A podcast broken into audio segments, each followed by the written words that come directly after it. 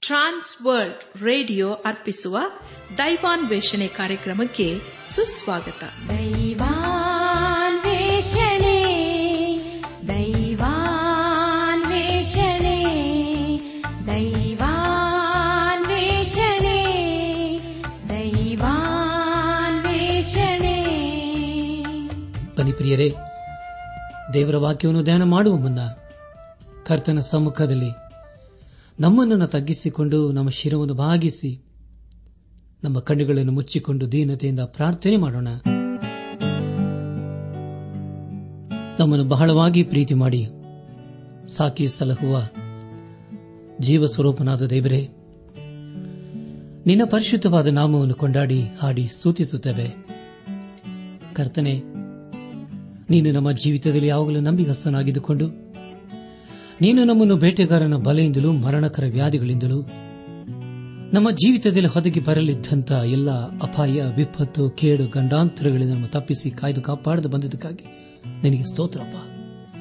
ಕರ್ತನೆಯ ದೇವಾದಿ ದೇವನೇ ಇದನ್ನು ವಿಶೇಷವಾಗಿ ಪರೀಕ್ಷೆಗೋಸ್ಕರ ಸಿದ್ಧವಾಗ್ತಾ ಇರುವ ಎಲ್ಲ ಮಕ್ಕಳನ್ನು ನಿನ್ನ ಸಕೋಪಿಸುತ್ತವೆ ನೀನ ಈ ಮಕ್ಕಳನ್ನು ಆಶೀರ್ವದಿಸು. ಅವರಿಗೆ ಬೇಕಾದಂತಹ ಜ್ಞಾನ, ವಿವೇಕ, ತಿಳುವಳಿಕೆ ಜ್ಞಾಪಕ ಶಕ್ತಿ ಆರೋಗ್ಯವನ್ನು ದಯಪಾಲಿಸಪ್ಪ. ಅವರ ಈ ಒಂದು ಪ್ರಯಾಸ, ಪ್ರಯತ್ನದಲ್ಲಿ ಸಫಲತೆ ಜಯವನ್ನು ಕೊಟ್ಟು ಅವರ ಭವಿಷ್ಯತನ್ನು ನೀನೇ ರೂಪಿಸುದೇವ. ಅವರು ತಮ್ಮ ಜೀವಿತದಲ್ಲಿ ನಿನ್ನ ಜೀವೋಳ ವಾಕ್ಯಕ್ಕೆ ವಿಧೇಯರಾಗಲು ದಯ ತೋರಿಸಪ್ಪ. ನಾವೆಲ್ಲರೂ ಆತ್ಮಿಕ ರೀತಿಯಲ್ಲಿ ನಿನ್ನವರಾಗಿ ಜೀವಿಸುತ್ತಾ ಒಂದು ದಿವಸ ನಾವೆಲ್ಲರೂ ನಿನ್ನ ಮಹಿಮೇಲೆ ಕಂಡು ಬರಲು ಕೃಪೆಯ ತೋರಿಸು. ಎಲ್ಲ ಮಹಿಮೆ ನೀನು ಮಾತ್ರ ಸಲ್ಲುವುದಾಗಲಿ. ನಮ್ಮ ಪ್ರಾರ್ಥನೆ ಸ್ತೋತ್ರಗಳನ್ನು, ನಮ್ಮ ಒಡೆಯನು, ನಮ್ಮ ರಕ್ಷಕನು. ಲೋಕ ವಿಮೋಚಕನೂ ಆದ ಯೇಸು ಕ್ರಿಸ್ತನ ದಿವ್ಯ ನಾಮದಲ್ಲಿ ಸಮರ್ಪಿಸಿಕೊಳ್ಳುತ್ತೇವೆ ತಂದೆಯೇ. ಆಮೇನ್. ಪ್ರಭು ಯೇಸು, ದರ್ಶನ ನೀಡು ನಿನ್ನಯ ಚರಣದಿ ನನಗೆ ಸ್ಥಳ ನೀಡು. ಪ್ರಭು ಯೇಸು, ದರ್ಶನ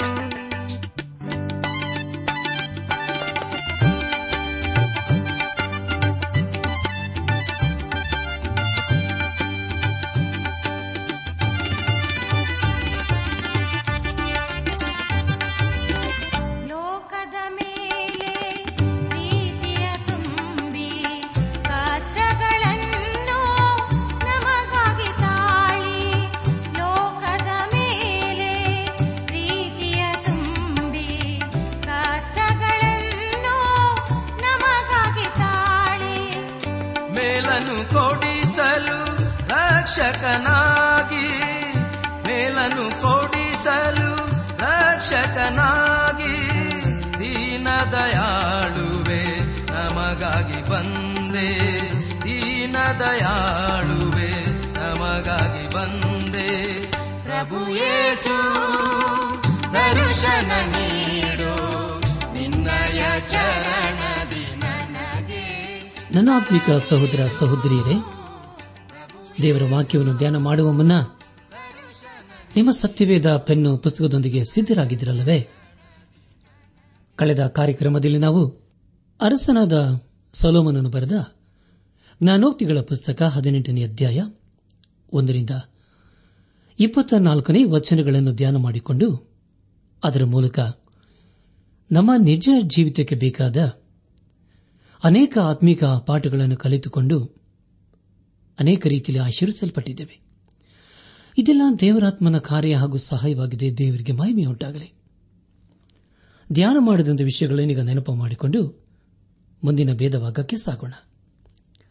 ಸತ್ಪುರುಷನ ನುಡಿಯು ಆಳವಾದ ನೀರು, ಜ್ಞಾನದ ಬುಗ್ಗೆ ಹರಿಯುವ ತೊರೆ, ಯಹೋವನ ನಾಮವು ಬಲವಾದ ಬುರುಜು, ಶಿಷ್ಟನು ಅದರೊಳಗೆ ಓಡಿ ಹೋಗಿ ಭದ್ರವಾಗಿರುವನು ಎಂಬುದಾಗಿಯೂ ವಿವೇಕಿಯ ಹೃದಯವು ತಿಳುವಳಿಕೆಯನ್ನು ಸಂಪಾದಿಸುವುದು, ಜ್ಞಾನಿಯ ಕಿವಿಯು ತಿಳುವಳಿಕೆಯನ್ನು ಹುಡುಕುವುದು ಪತ್ನಿ ಲಾಭವು ರತ್ನ ಲಾಭ ಅದು ಯಹೋವನ ಅನುಗ್ರಹವೇ ಎಂಬ ವಿಷಯಗಳ ಕುರಿತು ನಾವು ಧ್ಯಾನ ಮಾಡಿಕೊಂಡೆವು. ಧ್ಯಾನ ಮಾಡಿದಂಥ ಎಲ್ಲ ಹಂತಗಳಲ್ಲಿ ದೇವಾದಿದೇವನೇ ನಮ್ಮ ನಡೆಸಿದ್ದನು ದೇವರಿಗೆ ಮಹಿಮೆಯುಂಟಾಗಲಿ. ಇಂದು ನಾವು ಜ್ಞಾನೋಕ್ತಿಗಳ ಪುಸ್ತಕದ ಹತ್ತೊಂಬತ್ತನೇ ಅಧ್ಯಾಯ ಒಂದರಿಂದ ಇಪ್ಪತ್ತೊಂಬತ್ತನೇ ವಚನಗಳನ್ನು ಧ್ಯಾನ ಮಾಡಿಕೊಳ್ಳೋಣ.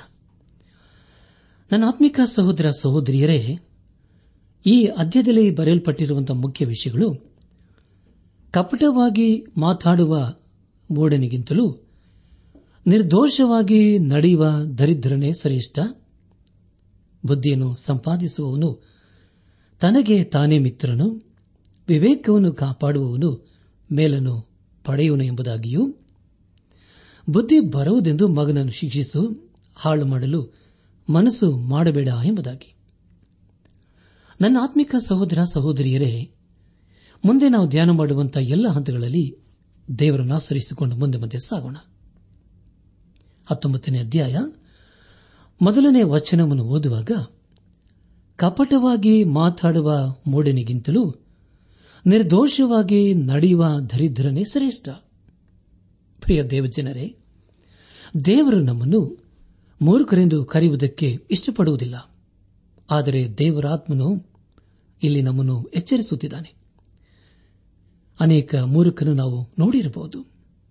ಹತ್ತೊಂಬತ್ತನೇ ಅಧ್ಯಾಯ ಎರಡು ಮತ್ತು ಮೂರನೇ ವಚನಗಳನ್ನು ಓದುವಾಗ, ತಿಳುವಳಿಕೆ ಇಲ್ಲದೆ ಕೋರುವುದು ಅಯುಕ್ತ, ದುಡುಕುವ ಕಾಲು ದಾರಿ ತಪ್ಪುವುದು, ಮನುಷ್ಯನು ಮೂರ್ಖತನದಿಂದ ತನ್ನ ಗತಿಯನ್ನು ಕೆಡಿಸಿಕೊಂಡು ಯಹೋವನ ಮೇಲೆ ಕುದಿಯುವನು ಎಂಬುದಾಗಿ.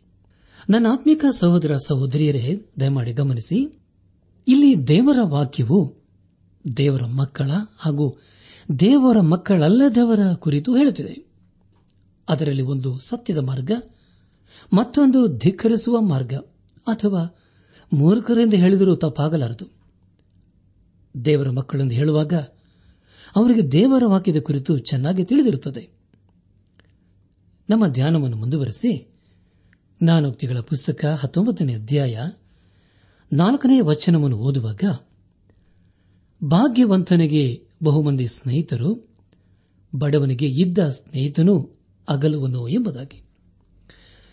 ನನ್ನ ಆತ್ಮಿಕ ಸಹೋದರ ಸಹೋದರಿಯರೇ, ಐಶ್ವರ್ಯವಂತರಿಗೆ ಅನೇಕ ಸ್ನೇಹಿತರು ಇರುತ್ತಾರೆ. ಅವರ ಮನೆಯಲ್ಲಿ ಯಾವಾಗಲೂ ಅತಿಥಿಗಳು ಇರುತ್ತಾರೆ ಆದರೆ ದೇವರ ವಾಕ್ಯವು ಬಡವನ ಕುರಿತು ಯಾಕೋಬನು ಬರೆದಂತಹ ಪತ್ರಿಕೆ ಎರಡನೇ ಅಧ್ಯಾಯ ಎರಡು ಮತ್ತು ಮೂರನೇ ವಚನಗಳಲ್ಲಿ ಹೀಗೆ ಓದುತ್ತವೆ. ಹೇಗೆಂದರೆ, ಒಬ್ಬ ಮನುಷ್ಯನು ಚಿನ್ನದ ಉಂಗರವನ್ನು ಶೋಭಾಯ ಮಾನವದ ವಸ್ತ್ರಗಳನ್ನು ಧರಿಸಿಕೊಂಡು ನಿಮ್ಮ ಸಭಾ ಮಂದಿರದೊಳಗೆ ಬರಲು ಮತ್ತು ಒಬ್ಬ ಬಡ ಮನುಷ್ಯನು ಹೀನವಾದ ಬಟ್ಟೆಗಳನ್ನು ಹಾಕಿಕೊಂಡು ಬರಲು ನೀವು ಶೋಭಾಯ ಮಾನವಾದ ವಸ್ತ್ರಗಳನ್ನು ಧರಿಸಿಕೊಂಡಿರುವವನನ್ನು ಮರ್ಯಾದೆಯಿಂದ ನೋಡಿ ಅವನಿಗೆ, ನೀವು ಎಲ್ಲಿ ಈ ಸುಖಾಸನದ ಮೇಲೆ ಕೂತ್ಕೊಳ್ಳಿರಿ ಅಂತಲೂ ಆ ಬಡ ಮನುಷ್ಯನಿಗೆ, ನೀನು ಅಲ್ಲಿ ಕೂತ್ಕೋ, ಇಲ್ಲವೇ ನನ್ನ ಕಾಲ್ಮಣೆ ಹತ್ತಿರ ನೆಲದ ಮೇಲೆ ಕೂತ್ಕೋ ಎಂತಲೂ ಹೇಳಿದರೆ, ನೀವು ನಿಮ್ಮಲ್ಲಿ ಭೇದ ಮಾಡುವರಾಗಿ, ಅನ್ಯಾಯವಾದ ತೀರ್ಪನ್ನು ಮಾಡುವರಾಗಿದ್ದೀರಲ್ಲ ಎಂಬುದಾಗಿ. ನನ್ನಾತ್ಮೀಕ ಸಹೋದರ ಸಹೋದರಿಯರೇ ಆದರೆ ದುಃಖಕರವಾದ ಸಂಗತಿ ಏನೆಂದರೆ ಬಡವನಿಗೆ ಅನೇಕ ಸಮಸ್ಯೆಗಳಿರುತ್ತವೆ. ಮಾನವನ ಸ್ವಭಾವವು ಶತಶತಮಾನದಿಂದಲೂ ಬದಲಾಗಲೇ ಇಲ್ಲ. ಹಳೆ ಸ್ವಭಾವಗಳು ಮಾನವನಲ್ಲಿ ಇನ್ನೂ ಇವೆ. ಅನೇಕ ಬಡವರನ್ನು ಈ ಸಮಾಜವು ಬೇರೆಯಾಗಿ ನೋಡುತ್ತದೆ. ಒಂದು ವೇಳೆ ಈ ಸಮಾಜಕ್ಕೆ ನಾವು ಬಡವರು ಎಂದು ಗೊತ್ತಾದರೆ ಅವರು ನಮ್ಮಿಂದ ದೂರ ಹೋಗಲು ಇಷ್ಟಪಡುತ್ತಾರೆ. ನಮ್ಮ ಧ್ಯಾನವನ್ನು ಮುಂದುವರೆಸಿ. ನಾನೋತಿಗಳ ಪುಸ್ತಕ, ಹತ್ತೊಂಬತ್ತನೇ ಅಧ್ಯಾಯ, ಐದನೇ ವಚನವನ್ನು ಓದುವಾಗ ಕಳ್ಳ ಸಾಕ್ಷಿಯು ದಂಡನೆಯನ್ನು ಹೊಂದದಿರನು, ಸುಳ್ಳಾಡುವವನು ತಪ್ಪಿಸಿಕೊಳ್ಳನು ಎಂಬುದಾಗಿ. ನನ್ನಾತ್ಮಿಕ ಸಹೋದರ ಸಹೋದರಿಯರೇ, ಇಲ್ಲಿಂದ ಒಂಬತ್ತನೇ ವಚನದವರೆಗೆ ಒಂದೇ ರೀತಿಯ ವಿಷಯದ ಕುರಿತು ಓದುತ್ತವೆ. ಅದೇನೆಂದರೆ, ಕಳ್ಳ ಸಾಕ್ಷಿಯು ದಂಡನೆಯನ್ನು ಹೊಂದದಿರನು ಸುಳ್ಳಾಡುವವನು ತಪ್ಪಿಸಿಕೊಳ್ಳಲಾರನು ಎಂಬುದಾಗಿ. ಸತ್ಯವೇದಲ್ಲಿ ಯೋಹಾನನು ಬರೆದಂತ ಪ್ರಕಟಣೆ ಪುಸ್ತಕ ಇಪ್ಪತ್ತೊಂದನೇ ಅಧ್ಯಾಯ ಎಂಟನೇ ವಚನದಲ್ಲಿ ಹೀಗೆ ಓದುತ್ತೇವೆ. ಆದರೆ ಹೇಡಿಗಳು, ನಂಬಿಕೆ ಇಲ್ಲದವರು, ಅಸಹ್ಯವಾದದರಲ್ಲಿ ಸೇರಿದವರು, ಕೊಲೆಗಾರರು, ಜಾರರು, ಮಾಟಗಾರರು, ಎಲ್ಲ ಸುಳ್ಳುಗಾರರು ಇವರಿಗೆ ಸಿಕ್ಕುವ ಪಾಲು ಬೆಂಕಿ ಕಂದಕಗಳಿರುವ ಕೆರೆಯೇ? ಅದು ಎರಡನೆಯ ಮರಣವು ಎಂದು ನನಗೆ ಹೇಳಿದನು ಎಂಬುದಾಗಿ. ಪ್ರಿಯ ದೇವಜನರೇ, ದಯಮಾಡಿ ಈಗ ನಾನು ಹೇಳುವಂತ ವೇದ ವಚನವನ್ನು ಬರೆದುಕೊಳ್ಳಬೇಕೆಂಬುದಾಗಿ ನಿಮ್ಮನ್ನು ನಾನು ಪ್ರೀತಿಯಿಂದ ಕೇಳಿಕೊಳ್ಳುತ್ತೇನೆ. ಮೊದಲನೇ ಅರಸುಗಳ ಪುಸ್ತಕ, ಇಪ್ಪತ್ತೊಂದು ಮತ್ತು ಇಪ್ಪತ್ತೆರಡನೇ ವಚನಗಳನ್ನು ದಯಮಾಡಿ ಬರೆದುಕೊಂಡು ಅದನ್ನು ನೀವು ಧ್ಯಾನಿಸಬೇಕೆಂಬುದಾಗಿ ನಿಮ್ಮನ್ನು ನಾನು ಪ್ರೀತಿಯಿಂದ ಕೇಳಿಕೊಳ್ಳುತ್ತೇನೆ.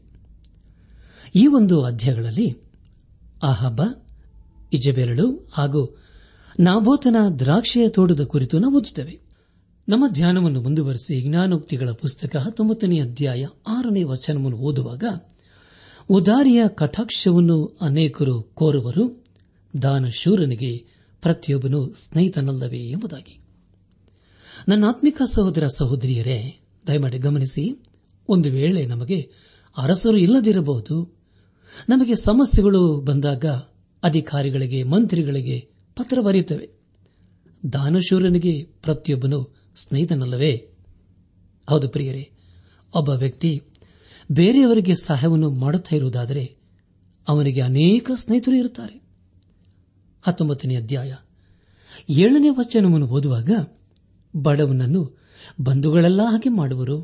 ಹೌದು, ಮಿತ್ರರು ಅವನಿಗೆ ದೂರವಾಗುವರು. ಅವರ ಬರೀ ಮಾತುಗಳನ್ನು ನಂಬಿ ಹಿಂಬಾಲಿಸಿದರೆ ಏನು ಸಿಕ್ಕದು ಎಂಬುದಾಗಿ. ಪ್ರಿಯ ದೇವಜನರೇ, ಬಡವರನ್ನು ಎಲ್ಲರೂ ಧಿಕ್ಕರಿಸುತ್ತಾರೆ. ಅನೇಕರು ಬಡವರಿಗೆ ಸಹಾಯ ಮಾಡುತ್ತಾರೆ. ಬಹಳ ಸಂತೋಷ, ದೇವರಿಗೆ ಸ್ತೋತ್ರ. ಆದರೆ ಅನೇಕರು ಆಶ್ವಾಸಗಳನ್ನು ಕೊಡುತ್ತಾರೆ, ಆದರೆ ಅದನ್ನು ಕಾರ್ಯಗತ ಮಾಡುವುದಿಲ್ಲ. ಅಥವಾ ನೆರವೇರಿಸುವುದಿಲ್ಲ. ಸಮಸ್ಯೆಗಳು ಅನೇಕವಿರುವುದರಿಂದ ಅದನ್ನು ಬಗೆಹರಿಸುವುದಕ್ಕೆ ಯಾರಿಂದಲೂ ಸಾಧ್ಯವಿಲ್ಲ. ಲೋಕದಲ್ಲಿ ಇರುವ ಸಮಸ್ಯೆಗಳನ್ನು ಬಗೆಹರಿಸುವುದಕ್ಕೆ ಯಾರಿಂದಲೂ ಸಾಧ್ಯವಿಲ್ಲ.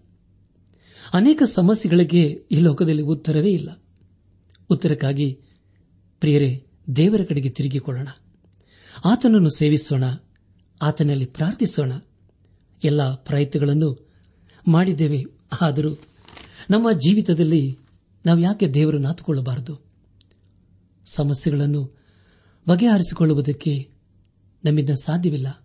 ಹಾಗಾದರೆ ಪ್ರಿಯರೇ, ಸಹಾಯಕ್ಕಾಗಿ ದೇವರ ಬೆಳಗ್ಗೆ ಹಿಂದೆ ಬರೋಣ. ಲೋಕದವರ ಮಾತುಗಳನ್ನು ಕೇಳುವುದಕ್ಕಿಂತಲೂ ದೇವರ ಮಾತುಗಳನ್ನು ಕೇಳುವುದು ಒಳ್ಳೆಯದಲ್ಲವೇ? ಲೋಕವನ್ನು ಆತುಕೊಂಡಿದ್ದು ಸಾಕು ಸಾಕಾಗಿದೆ. ಈಗ ನಾವು ದೇವರ ಕಡೆಗೆ ತಿರುಗಿಕೊಂಡು ಆತನನ್ನೇ ಆತುಕೊಳ್ಳೋಣ. ಆತನನ್ನೇ ಸೇವಿಸೋಣ. ನಮ್ಮ ಧ್ಯಾನವನ್ನು ಮುಂದುವರೆಸಿ. ಜ್ಞಾನೋಕ್ತಿಗಳ ಪುಸ್ತಕ, ಹತ್ತೊಂಬತ್ತನೇ ಅಧ್ಯಾಯ, ಹದಿಮೂರನೇ ವಚನವನ್ನು ಓದುವಾಗ ಜ್ಞಾನಹೀನನಾದ ಮಗನು ತಂದೆಗೆ ಹಾನಿ, ಹೆಂಡತಿಯ ತಂಟೆಯು ಥಟ ಥಟನೆ ತೊಟ್ಟಿಕ್ಕುವ ಹನಿ ಎಂಬುದಾಗಿ. ನನ್ನ ಆತ್ಮಿಕ ಸಹೋದರ ಸಹೋದರಿಯರೇ, ಕಳೆದ ಹದಿನೆಂಟನೇ ಅಧ್ಯಾಯದಲ್ಲಿ ನಾವು ಪತ್ನಿಯ ಲಾಭವು ರತ್ನ ಲಾಭ ಎಂಬುದಾಗಿ ನಾವು ಕೇಳಿಸಿಕೊಂಡೆವು. ಅಂದರೆ ಆಕೆಯು ಜೀವನದ ಸಂಗಾತಿ ಎಂಬುದಾಗಿ ನಾವು ತಿಳಿದುಕೊಂಡೆವು. ಆದರೆ ಆಕೆಯು ಒಬ್ಬ ಮನೆ ಕೆಲಸದವಳಲ್ಲ. ಹೆಂಡತಿಯು ತನ್ನ ಗಂಡನಿಗೆ ವಿಧಿಯಳಾಗಿರಬೇಕು ಎಂಬುದಾಗಿ ಎಲ್ಲಿ ಕಳೆದುಕೊಂಡಳು? ಹೆಂಡತಿಯು ತನ್ನ ಗಂಡನಿಗೆ ಅಧೀನಳಾಗಿರಬೇಕು. ಆಕೆಗೆ ಗಂಡನು ಇಲ್ಲದಿದ್ದರೆ ದೇವರು ಆಕೆಯನ್ನು ಕೇಳುತ್ತಿರಲಿಲ್ಲ. ಅಧೀನಳಾಗುವುದು ಎಂಬ ಪದವನ್ನು ನಾವು ವಿಶ್ವಾಸಿಗಳ ಕುಟುಂಬದಲ್ಲಿ ಕಾಣಬಹುದು. ಯೇಸು ಕ್ರಿಸ್ತನು ತನ್ನ ಸಭೆಯನ್ನು ಪ್ರೀತಿಸಿದ ಹಾಗೆ ತನ್ನನ್ನು ಪ್ರೀತಿ ಮಾಡುವ ಗಂಡನಿಗೆ ಅಧೀನಳಾಗಿರಬೇಕು. ಅಂತ ಗಂಡನು ಇರುವಾಗ ಹೆಂಡತಿಯು ಖಂಡಿತವಾಗಿ ತಾನಾಗಿಯೇ ತನ್ನ ಗಂಡನಿಗೆ ಅಧೀನಳಾಗುತ್ತಾಳಲ್ವೇ? ಒಬ್ಬ ವ್ಯಕ್ತಿಗೆ ಮೂರ್ಖ ಹೆಂಡತಿ ಹಾಗೂ ಮೂರ್ಖ ಮಗನಿದ್ದರೆ ಅವನ ಸ್ಥಿತಿ ಹೇಗಿರಬಹುದು ಸ್ವಲ್ಪ ಆಲೋಚಿಸಿ ನೋಡಿರಿ. ಆದುದರಿಂದ ಒಳ್ಳೆಯ ಹೆಂಡತಿಯನ್ನು ಹೊಂದಿರುವುದು ಎಷ್ಟು ಭಾಗ್ಯಕರವಾದಂತಹ ಸಂಗತಿಯಲ್ಲವೇ.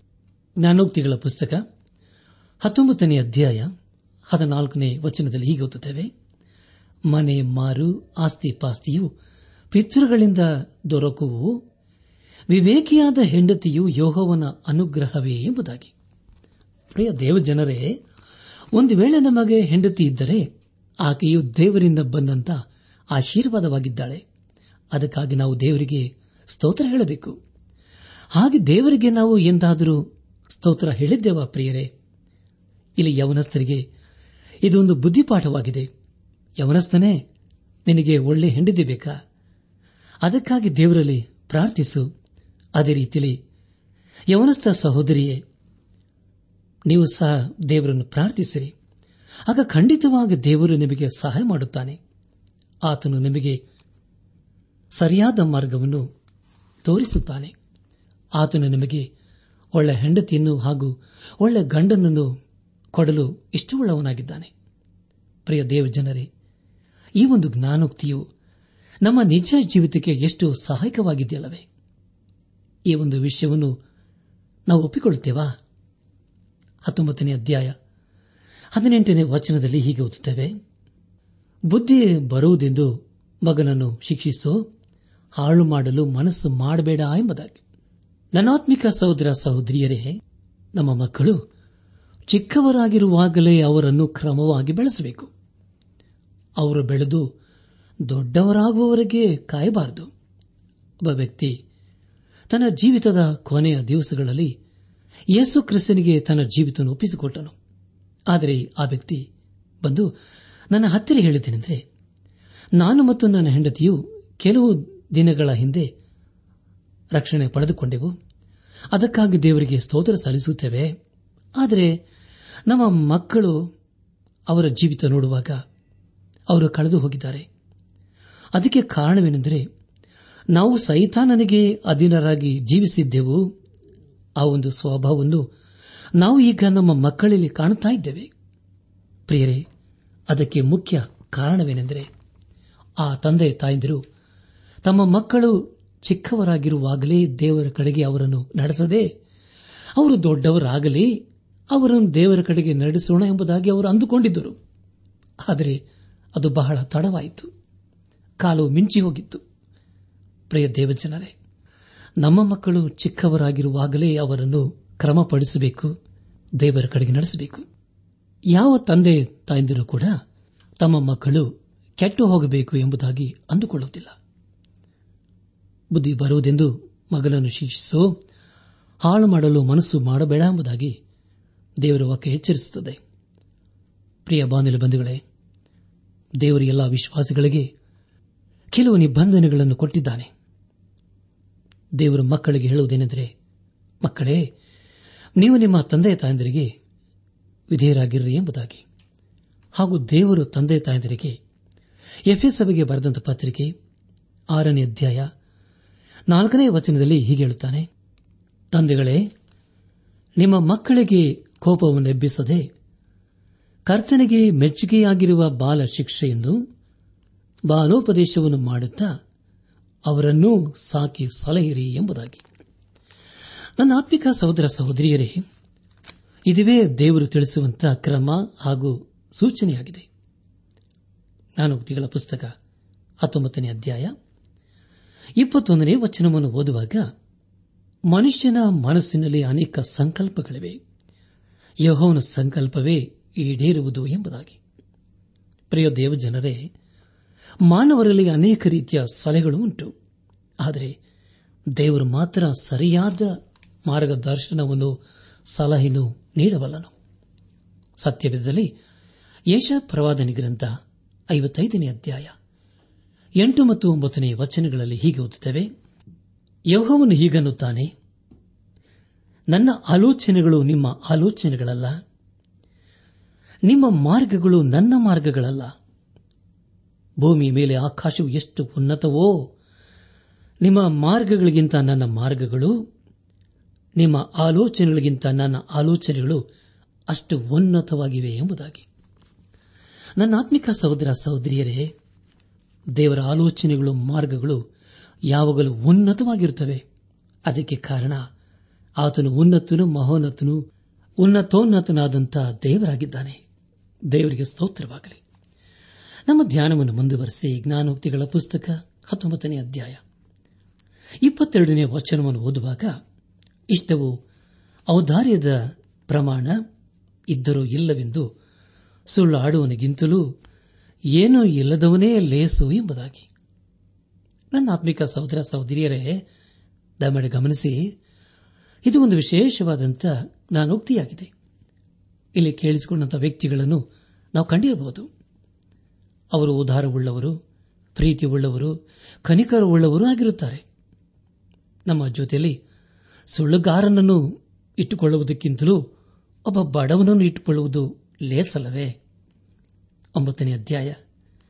ಇಪ್ಪತ್ಮೂರನೇ ವಚನವನ್ನು ಓದುವಾಗ, ಯಹೋವನ ಭಯವು ಜೀವದಾಯಕವು, ಭಯಭಕ್ತಿಯುಳ್ಳವನು ತೃಪ್ತನಾಗಿ ನೆಲೆಗೊಳ್ಳುವನು ಎಂಬುದಾಗಿ. ಪ್ರಿಯ ದೇವಜನರೇ, ದೇವರ ಭಯವೇ ಜ್ಞಾನಕ್ಕೆ ಮೂಲವಾಗಿದೆ. ಅಂದರೆ ಪ್ರಿಯರೇ, ನಾವು ದೇವರ ವಿಷಯದಲ್ಲಿ ಗಡಗಡ ನಡಗಬೇಕೆಂಬುದು ಇದರ ಅರ್ಥವಲ್ಲ. ಯಹೋವನ ಭಯವು ಜೀವಾದಾಯಕವೂ ಆಗಿದೆ. ಆದರೆ ನಾವು ಆತನನ್ನು ನಂಬಬೇಕು. ಆತನಲ್ಲಿ ದೃಷ್ಟಿ ಇಡಬೇಕು. ಆತನನ್ನು ಅಂಗೀಕರಿಸಿಕೊಳ್ಳಬೇಕು ಹಾಗೂ ಆತನನ್ನೇ ಹಿಂಬಾಲಿಸಬೇಕು. ಹಾಗೆ ನಾವು ಜೀವಿಸುವಾಗ ಖಂಡಿತವಾಗ ದೇವರು ತನ್ನ ಉನ್ನತವಾದಂತಹ ವಾಗ್ದಾನಗಳನ್ನು, ಕಾರ್ಯಗಳನ್ನು ನಮ್ಮ ಜೀವಿತದಲ್ಲಿ ನೆರವೇರಿಸುತ್ತಾನೆ. ನನ್ನ ಪ್ರಿಯ ದೇವಜನರೇ, ನಮ್ಮ ಧ್ಯಾನವನ್ನು ಮುಂದುವರೆಸಿ. ಜ್ಞಾನೋಕ್ತಿಗಳ ಪುಸ್ತಕ ಹತ್ತೊಂಬತ್ತನೇ ಅಧ್ಯಾಯ. ಇಪ್ಪತ್ತ ನಾಲ್ಕನೇ ವಚನವನ್ನು ಓದುವಾಗ ಮೈಗಳನ್ನು ಪಾತ್ರೆಯೊಳಕ್ಕೆ ಕೈ ಮುಳುಗಿಸಿದ ಮೇಲೆ ತಿರುಗಿ ಬಾಯಿ ಹತ್ತಿರಕ್ಕೆ ತರಲಾರನು ಎಂಬುದಾಗಿ. ಪ್ರಿಯ ಬಾನಿಲು ಬಂಧುಗಳೇ, ಈತನೊಬ್ಬ ಸೋಮಾರಿ.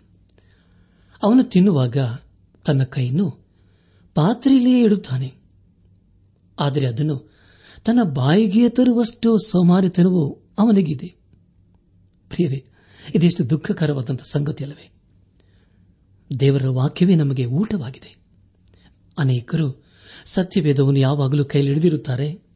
ಆದರೆ ಅವರು ಸೋಮಾರಿಗಳಾಗಿರುವುದರಿಂದ ಅದನ್ನು ಓದುವುದಿಲ್ಲ. ಆದುದರಿಂದ ಅಂಥವರ ಜೀವಿತದಲ್ಲಿ ಆಶೀರ್ವಾದವೇ ಇರುವುದಿಲ್ಲ. ಜ್ಞಾನೋಕ್ತಿಗಳ ಪುಸ್ತಕ ಹತ್ತೊಂಬತ್ತನೇ ಅಧ್ಯಾಯ. ಇಪ್ಪತ್ತೈದರಿಂದ ಇಪ್ಪತ್ತೊಂಬತ್ತನೇ ವಚನಗಳನ್ನು ಓದುವಾಗ ಧರ್ಮ ನಿಂದಕನಿಗೆ ಪೆಟ್ಟು ಹೊಡೆ ನೋಡಿದ ಮಂದಮತಿಯು ಜಾಣನಾಗುವನು. ವಿವೇಕಿಯನ್ನು ಗದರಿಸು ತಾನೇ ತಿಳುವಳಿಕೆಯನ್ನು ಗ್ರಹಿಸುವನು. ತಂದೆಯನ್ನು ಹೊಡೆದು ತಾಯಿಯನ್ನು ಓಡಿಸುವ ಮಗನು ನಾಚಿಕೆಯನ್ನು ಅವಮಾನವನ್ನು ಉಂಟು ಮಾಡುವನು ಮಗನೇ, ಬುದ್ಧಿವಾದಗಳನ್ನು ಅನುಸರಿಸಲಿಕ್ಕೆ ಮನಸ್ಸಿಲ್ಲದಿದ್ದರೆ ಉಪದೇಶ ಕೇಳುವುದನ್ನೇ ಬಿಟ್ಟು ಬಿಡು ನೀಚ ಸಾಕ್ಷಿಯು ನ್ಯಾಯವನ್ನು ಗೇಲಿ ಮಾಡುವನು. ದುಷ್ಟರ ಬಾಯಿ ದ್ರೋಹವನ್ನು ಆತುರದಿಂದ ನುಂಗುವುದು. ಧರ್ಮ ನಿಂದಕರಿಗೆ ದಂಡನೆಯ ತೀರ್ಪು ಸಿದ್ಧ, ಮೂಢರ ಬೆನ್ನಿಗೆ ಪೆಟ್ಟು ಖಂಡಿತ ಎಂಬುದಾಗಿ. ನನ್ನ ಆತ್ಮಿಕ ಸಹೋದರ ಸಹೋದರಿಯರೇ, ದೇವರ ನ್ಯಾಯ ತೀರ್ಪು ಅತಿ ಶೀಘ್ರವಾಗಿ ಬರಲಿದೆ. ಯೇಸು ಕ್ರಿಸ್ತನು ಮೊದಲನೇ ಸಾರಿ ಬಂದದ್ದು ಎಷ್ಟು ಸತ್ಯವೋ, ಆತನು ಎರಡನೇ ಸಾರಿ ಬರುವಂತಹ ಸಂಗತಿಯು ಅಷ್ಟೇ ಖಂಡಿತವಾಗಿದೆ, ಅಷ್ಟೇ ಸತ್ಯವಾಗಿದೆ. ತಪ್ಪಿತಸ್ಥರ ವಿಷಯದಲ್ಲಿ ಆತನು ಮೃದು ಸ್ವಭಾವದವನೆಂಬುದಾಗಿ ನಾವು ಅಂದುಕೊಳ್ಳಬಾರದು.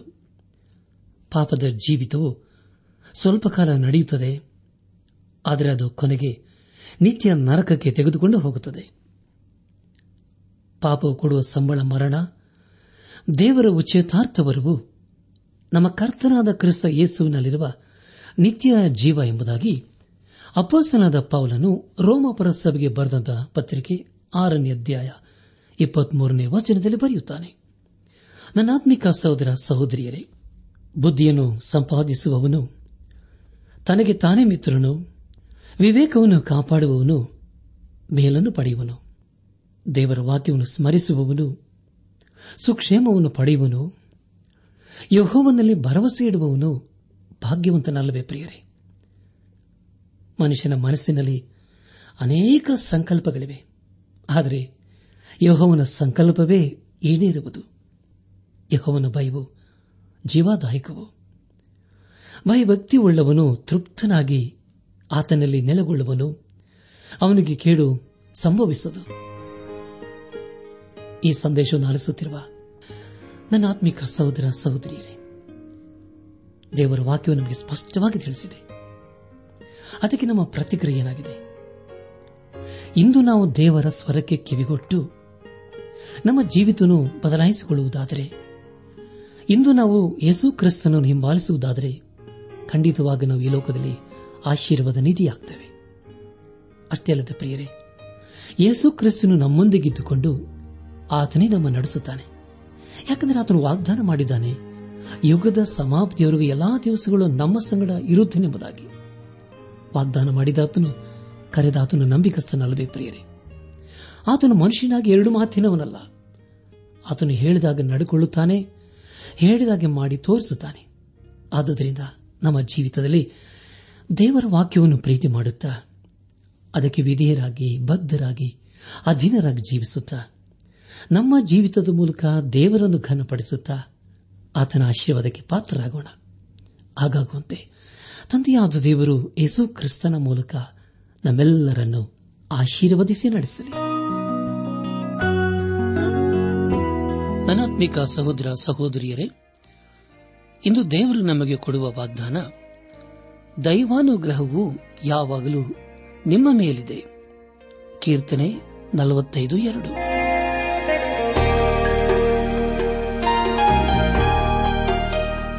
ಪ್ರಿಯರೇ, ದೈವಾನ್ವೇಷಣೆ ಕಾರ್ಯಕ್ರಮವು ನಿಮ್ಮ ಅನುದಿನ ಜೀವನಕ್ಕೆ ಬೇಕಾದ ನವ ಉತ್ತೇಜನ ಹಾಗೂ ಆಶೀರ್ವಾದ ನೀಡಿದೆ ಎಂದು ನಾವು ನಂಬುತ್ತೇವೆ. ನಿಮ್ಮ ಅನಿಸಿಕೆ ಹಾಗೂ ಅಭಿಪ್ರಾಯ ನಮ್ಮೊಂದಿಗೆ ಪತ್ರದ ಮೂಲಕ ಇಮೇಲ್ ಅಥವಾ ದೂರವಾಣಿ ಮೂಲಕ ದಯಮಾಡಿ ತಿಳಿಸಿರಿ. ನಿಮ್ಮ ಸಂತೋಷದಲ್ಲಿ ನಾವು ಸಹ ಪಾಲುಗಾರರಾಗುತ್ತೇವೆ ಹಾಗೂ ನಿಮ್ಮ ಪತ್ರಗಳಿಗೆ ಉತ್ತರಿಸುತ್ತೇವೆ. ಈ ಕಾರ್ಯಕ್ರಮವನ್ನ ಕೇಳುವಂತೆ ನಿಮ್ಮ ಸ್ನೇಹಿತರಿಗೂ, ಬಂಧುಗಳಿಗೂ, ನೆರೆಹೊರೆಯವರಿಗೂ ತಿಳಿಸಿರಿ. ದೇವರ ಅಧಿಕ ಆಶೀರ್ವಾದ ನಿಮ್ಮೆಲ್ಲರ ಮೇಲೆ ಸುರಿಯಲಿ.